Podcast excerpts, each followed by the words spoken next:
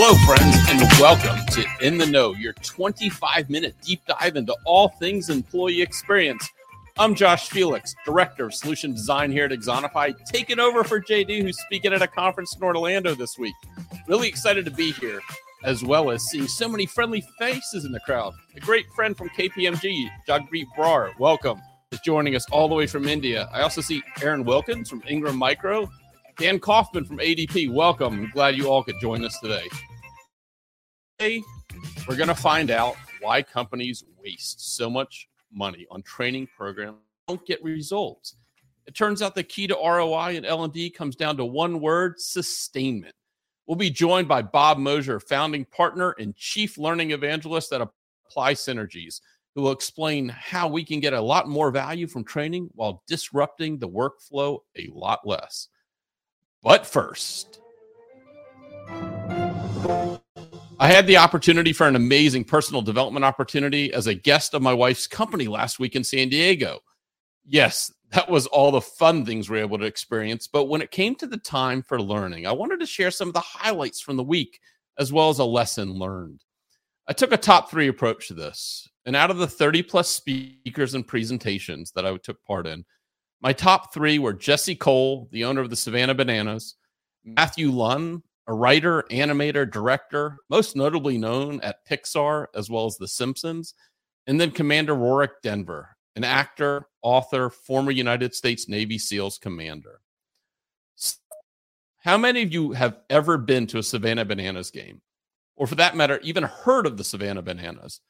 a game that was created to focus on the fans. It takes the pastime of baseball and brings it into the new world. Yes, I know some of you may not be fans, but all I have to say is give it a try. So check out some of these rules, the way that they've changed the game of baseball to be really fans first. So I wanted to share a brief story from Jesse Cole, the owner of Fans First Entertainment in the Savannah Bananas. His entire staff's focus, as well as his, is the three E's to creating raving fans. He focuses on the idea of where of what to eliminate, engage, and empower. So when we think about those three things, you know, just look at these slides, the things that he thinks about, removing friction fans experience. You know, engaging deeply with the fan. You know, he instructs each of his players before they give an autograph when they're asked for an autograph they actually ask the fan for their autograph first. How do we engage with those fans? He always says. And then how do we empower? How do we empower action? So, of course, if you know me, I said, what if we took this concept of three E's and asked ourselves, what would that look like in the L&D space? Well, I did just that. Let's take a look. The three E's of learning. Let's stick with the concept of eliminate, engage, empower but begin the translation within the sub concepts into learning. So when we think about this and we think about the breakdown of what this really looks like and how it's doing, how can we eliminate friction within learning? What are we doing to create a better experience for our learners? Are we focused on the long time learner or the short short term friction? Have you recently put yourself in the shoes of the learner? Then we get into engaging, how deeply are we engaging with our learner? Or are we just checking the box? Are we listening and then responding with creativity? What if you see a great moment? How are you sharing that with your team? And then the empower, always having one more thing for the learner, one more experience.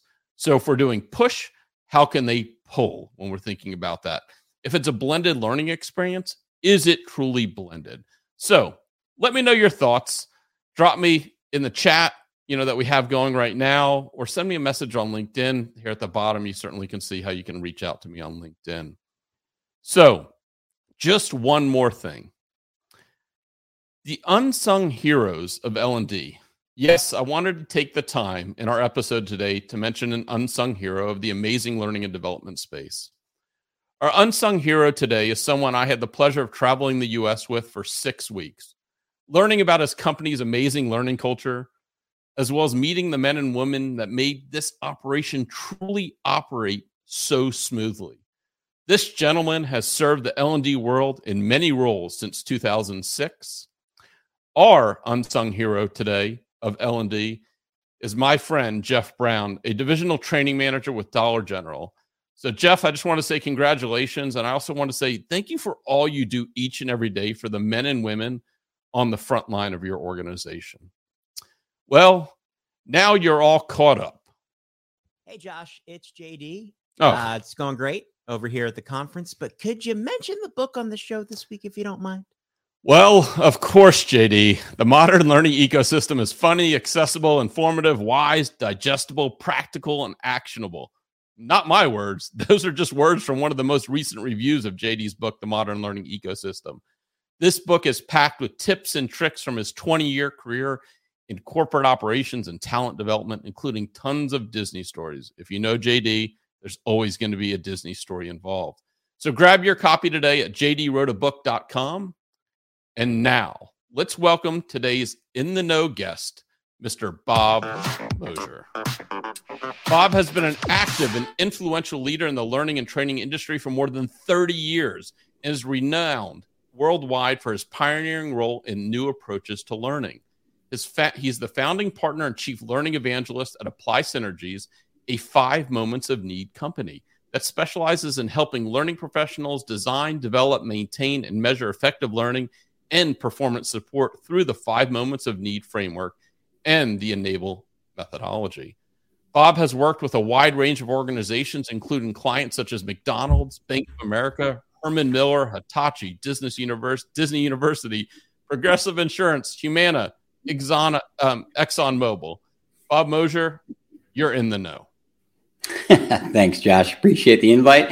I always wish my kids could hear that introduction. You know, they they think I was it made something myself as I've gotten older in my career. But so great to be here. Appreciate the invite. No, thanks so much for taking the time out of your busy schedule to join us today.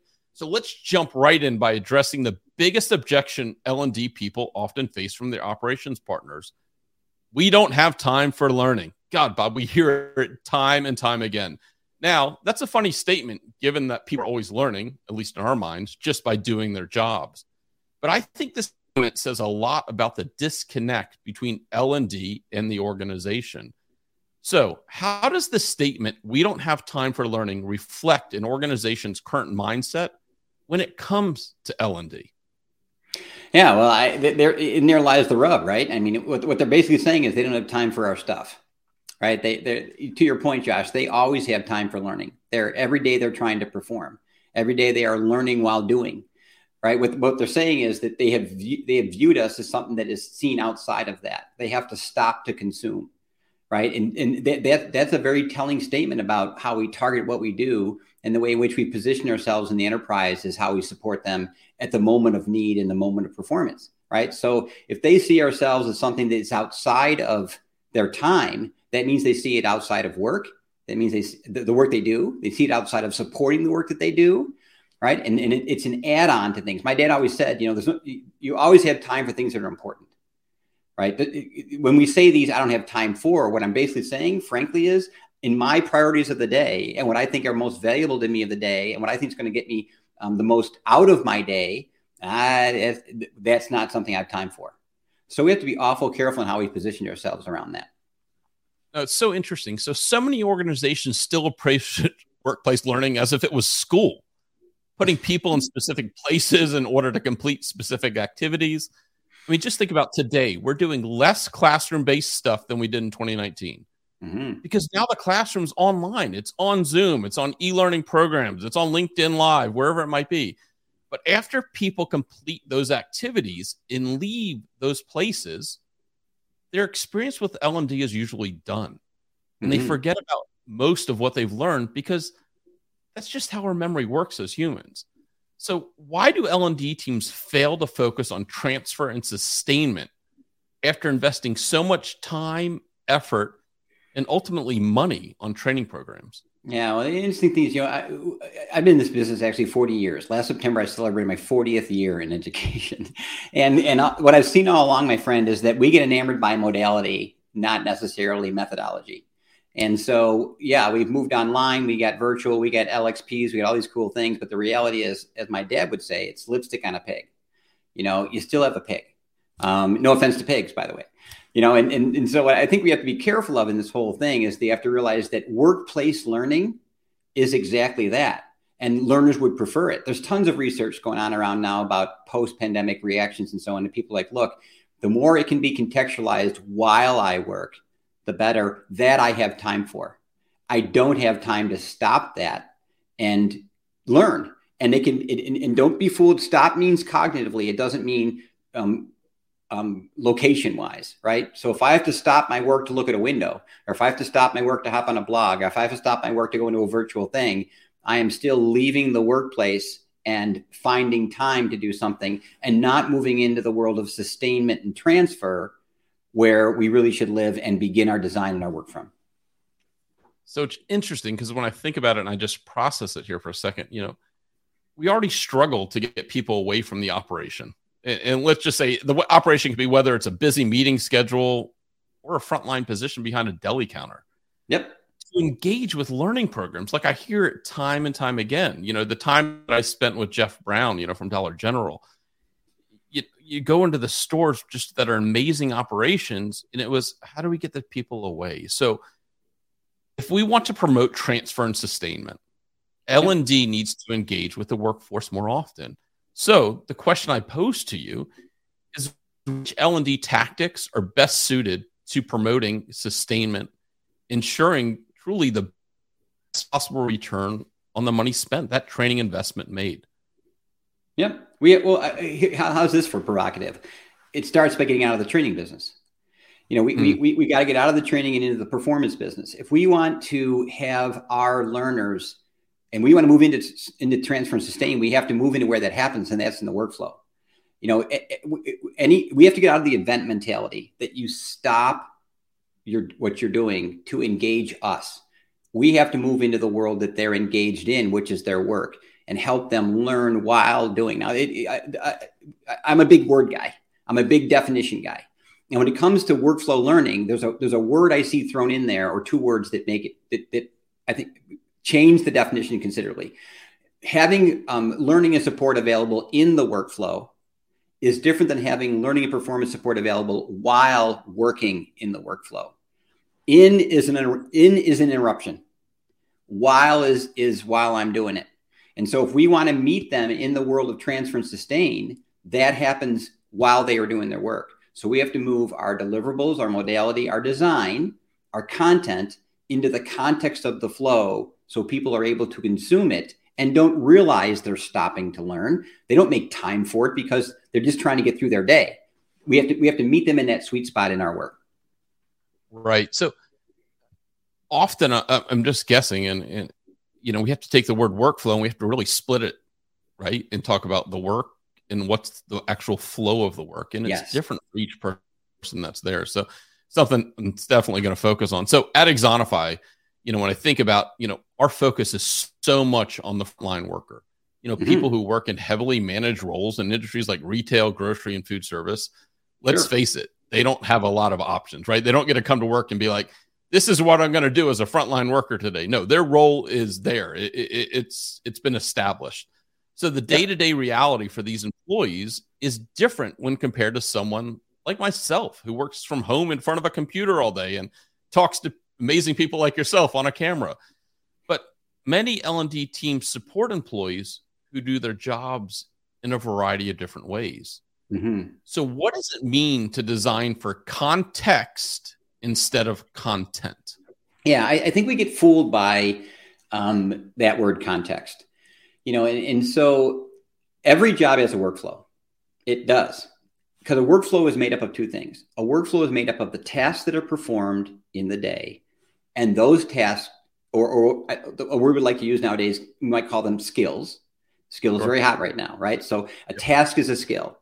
You group, you take a group of tasks and you put them into a into, into, into an order of completing something. A task in itself doesn't complete something. Tasks together complete something. That would be called a skill set, skill, skill set, or a work or a process within a workflow and so we, what we what we what we get confused in L and D is because of the randomness of tasks sometimes, or the randomness of processes or skill sets. We kind of say we can't design for that because it's too individual. You're confusing consumption with availability, and, and, and context. If we create a workflow map, we create a workflow map in our work for every single role from frontline, you know, retail worker to a leader on the 28th floor in the C suite. They go come in every day to perform tasks in a flow of work. And so if we want to understand context in which to, and this is where we've missed, you guys, if we want to understand the context in which we put our content into, we have to intimately analyze and understand the true workflow that's done every day, not job roles, not competencies. Those are an element of it. But I'm talking about on the ground every day. What do you do to get your job done? Um, tasks, skills, skill sets, processes. And once I understand that context, and I know it gets jarbled, I know people approach it from different ways, but it is still the workflow. And once I understand that, I can build assets and technologies and things that live in it and support it as people need it and, and go through it. So I've known you for a long time, right? Uh, this isn't the first time that we've been on a webcast together. Yep. Uh, it was pre-pandemic when we connected last time. But one word I've heard you use a lot that I don't hear much in the, like in other workplace learning conversations is criticality. Mm-hmm. What is criticality as related to work tasks? And how deal. should it inform our solutions? It's a big deal. You know, we, we, we put SMEs in a room to help us design our courses, subject matter experts. Uh, stop doing that. Uh, or stop having them be the only person in the room, right? An SME is what people we what people want to become. They are not the true learner, frankly, right? So where I'm going with this, you guys, is that, is that we because they because they want to design around importance, and by the way, to them everything is, and therefore, guess what? Everything's in the course. Criticality is a very different thing when it comes to workflow because what I'm going to try to do in my design is minimize the training footprint, if have one at all, and do as much immersive while learning, while working learning as I can possibly enable. Now, the reality is it, it can't all be done that way but I'm going to go there as, as, as, best I can. But what helps me get there, Josh, is your question, and that is criticality, and particularly criticality of failure, not importance, but criticality of failure. If something hurts someone or others, or you know they lose their job, I'm not going to let someone learn that while doing. Frankly, I'm going to train that. But there is so much of the work that based on it not being that critical. and We have we have a seven step rubric of criticality from inconsequential to catastrophic and if it's not going to hurt you, I'm going to help you and enable you to learn while doing in, in a safe um, and, and, and supported way. So criticality is the pivot, not importance, not all they should know. Um, it, it's, it's the criticality of what happens in the workflow and supporting people in the appropriate way.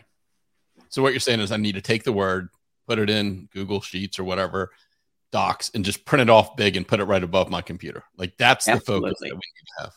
Got it. Yeah. So many L&D professionals are probably familiar with the idea of sustainment. We're making mm-hmm. an assumption, but I believe that's the case. But it often falls off the table as we run short on time and especially resources in today's world when building learning programs. So this means we have to move sustainment forward in our priorities. Love that. we want to get to the best possible value from our learning investment.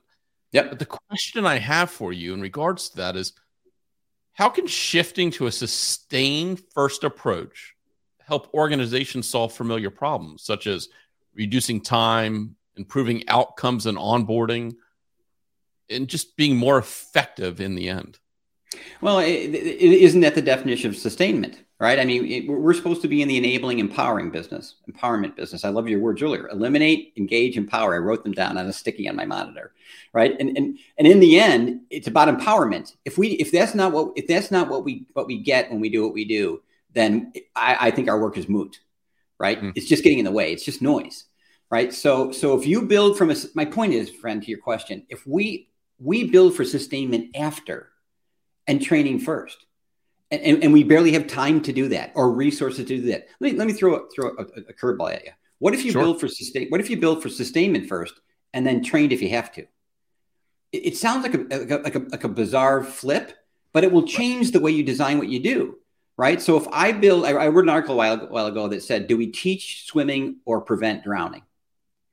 And and and, and the moral of the story is, right? Do, do we do we do we do we design first for sustainment right? For them to, for them to, to, to, to professionally grow and become empowered, eliminate, love that, eliminate the training footprint as much as I can so that they become, if that's my, if that's my modus operandi, I will build training very differently, and on average, half as much as you do now, if not less. So right, that, right. there's your time. There's your resources that you don't have now. But if we if we focus on training first, you will never have time for workflow learning ever because you got to yeah. build this huge thing first. Flip it around, build for sustainment first. It will change the way you design. It's interesting you bring it up. You know, last uh, I guess last week I just wrote an article. You know, should learning culture be by design or by default? Right. Mm, and when we think about that. that, you know, I think often organizations just allow their learning culture to be by default. And it just gets back to your point right? In regards to what we were just discussing around the sustainment, that is by design. We have to do it by design. If we allow it to be by default, yeah. we're really not going to accomplish those goals. Yeah, it, you know, it's interesting. Someone I see a chat over here. Someone wrote a question about, you know, is this does this move up into you know director level and above and those types of things? Guys, one of the biggest myths about soft skills is that they're just that. They're, they're, they're, I, I was helping redesign a leadership program once, and the leader in the room said, "This is anything but soft. This is hard." Sure. Leading is super hard, right? But guess what? It is task based. A leader exemplifies leadership through the tasks, here we go, that they perform, not sitting in a chair and dreaming about empathy or I should be a good listener. No, they, they, they throw themselves into the work every day with the people that they lead, and they lead through example, which means they lead through performing, which means they lead through tasks. Mm-hmm. right? So we can we, we can pick every job apart. We've done this hundreds of times by the tasks that are performed. Sure, it's supported by some abstract stuff. I get that. But in the end, I good listening skills manifest through how I do them. And there are, by the way, steps to do them. Right. So so so we got to bring alignment in, into this whole idea and, and to your your sustainment point about helping leaders and others sustain in the flow of leading, not the seven pillars of leadership, competency models. Well, I could go on and on. Yeah, yeah. So it's a great point. So we started our conversation with the biggest objection L&D pros get from our partners within operations. So let's wrap up maybe on a positive. So let's wrap up with perhaps the most common sentence L&D pros hear from their stakeholders. How should L&D professionals respond when a stakeholder opens a conversation with we need training on dot dot dot in order to provide more value to the business? I, you know, I love that question. And by the way, it, this is a, this is a very, I think, a very positive conversation because it, it, it, it gets us to where we've always wanted to be, right? In the sweet spot of performance, right? So when someone asks that, guys, they're flipping the means and the ends. We've taught them to come in asking for the for the prescription to the problem. We haven't taught them to come in and talk about the problem first, right? So whenever someone comes in and gives me that, I'm like, okay, Gregory, let's get to the five day or whatever later in the end, how will you know this worked? When, when, when whatever we build is done, how will you know that that we have good leaders? And, and, and what what and, and, what drove you to come in here to ask for anything in the first place? You had to see something happening or want something to happen. Let's let's let's pivot there and talk there because that's the ROI and that's the itch to be scratched, not the if you build five days of X, then I'll get Y. No, let's talk about why first. We're, we're, we're, one of the few professions, my friend, that people walk in and pre prescribe the deliverable. I don't go into a doctor and say, I want non Advil because my arm hurts. You know, I, I go in and say, my arm's killing me. Go, right? We've got to get in that world of something's wrong in my business, or I want the following behavior change to happen. Go, get me there that, that that's that, that puts the cart ahead of the I want five days of anything. We got to get out of the delivery business and into the performance business.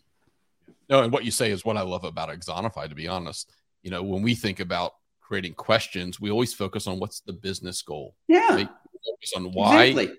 business need this. So, well, Bob, thanks for again for joining us on ITK. We spent the last few minutes reinforcing, obviously, the importance of sustainment so, of course, we need to offer our friends an opportunity to dig deeper and build their sustainment practices. So, how can people contact, get in contact with you, learn more about these ideas, and follow the great work you're doing with your oh, team? Thank you so much. Yeah, the easiest way probably is LinkedIn. Frankly, many of you are probably watching this on right now. I got you can reach me there, and also we do have five moments of need with the number five dot com.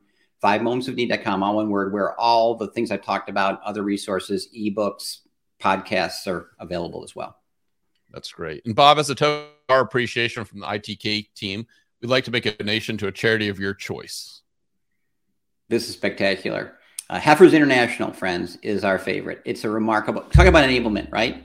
They're all about um, helping uh, third world countries and, and, and folks, not by just giving them things, but by teaching them to sustain. How's that? And empower themselves. Uh, we sponsor multiple animals that go into these organizations that they help them. It's just really remarkable. So appreciate that um, in supporting those efforts. That's awesome. Well, thanks again to Bob Mosher for sharing his insights into the importance of sustainment in workplace learning. Recently, Bob just released his 2023 ebook, and I would encourage you to check it out to learn more. It includes links to many podcasts and case studies. Hey, Josh, oh, it's JD. Uh, don't forget about my book. Oh, yes, JD. But seriously, the feedback has been awesome about JD's new book, The Modern Learning Ecosystem. So if you want to check it out, find out all the details at jdwroteabook.com. Well, if you had a good time, be sure to subscribe to ITK. Head over to axonify.com slash ITK to sign up for show announcements and reminders. You can also check out the entire ITK collection on Axonify YouTube channel or listen to it and listen to In the Know on your favorite podcast app. JD's back for the next ITK in two weeks. He'll be joined by Shawn Kanungo, disruption strategist, virtual keynote legend, and author of the brand new book, The Bold Ones. Shawn's going to explain why the best way to get ahead in your career is to get yourself fired. He's also going to help us shift our perspective on disruption from a big, scary force into a personal strategy for success. Sign up now for what is sure to be a high energy conversation when JD and Shawn Kanungo visit with us on Wednesday, March 1st at 11:30 a.m. Eastern Standard Time. Until next time, I've been Josh Felix. Now you're in the know. And always remember to ask yourself the important question like, why is everything that goes by water cargo and by land shipments? I'll see you next time.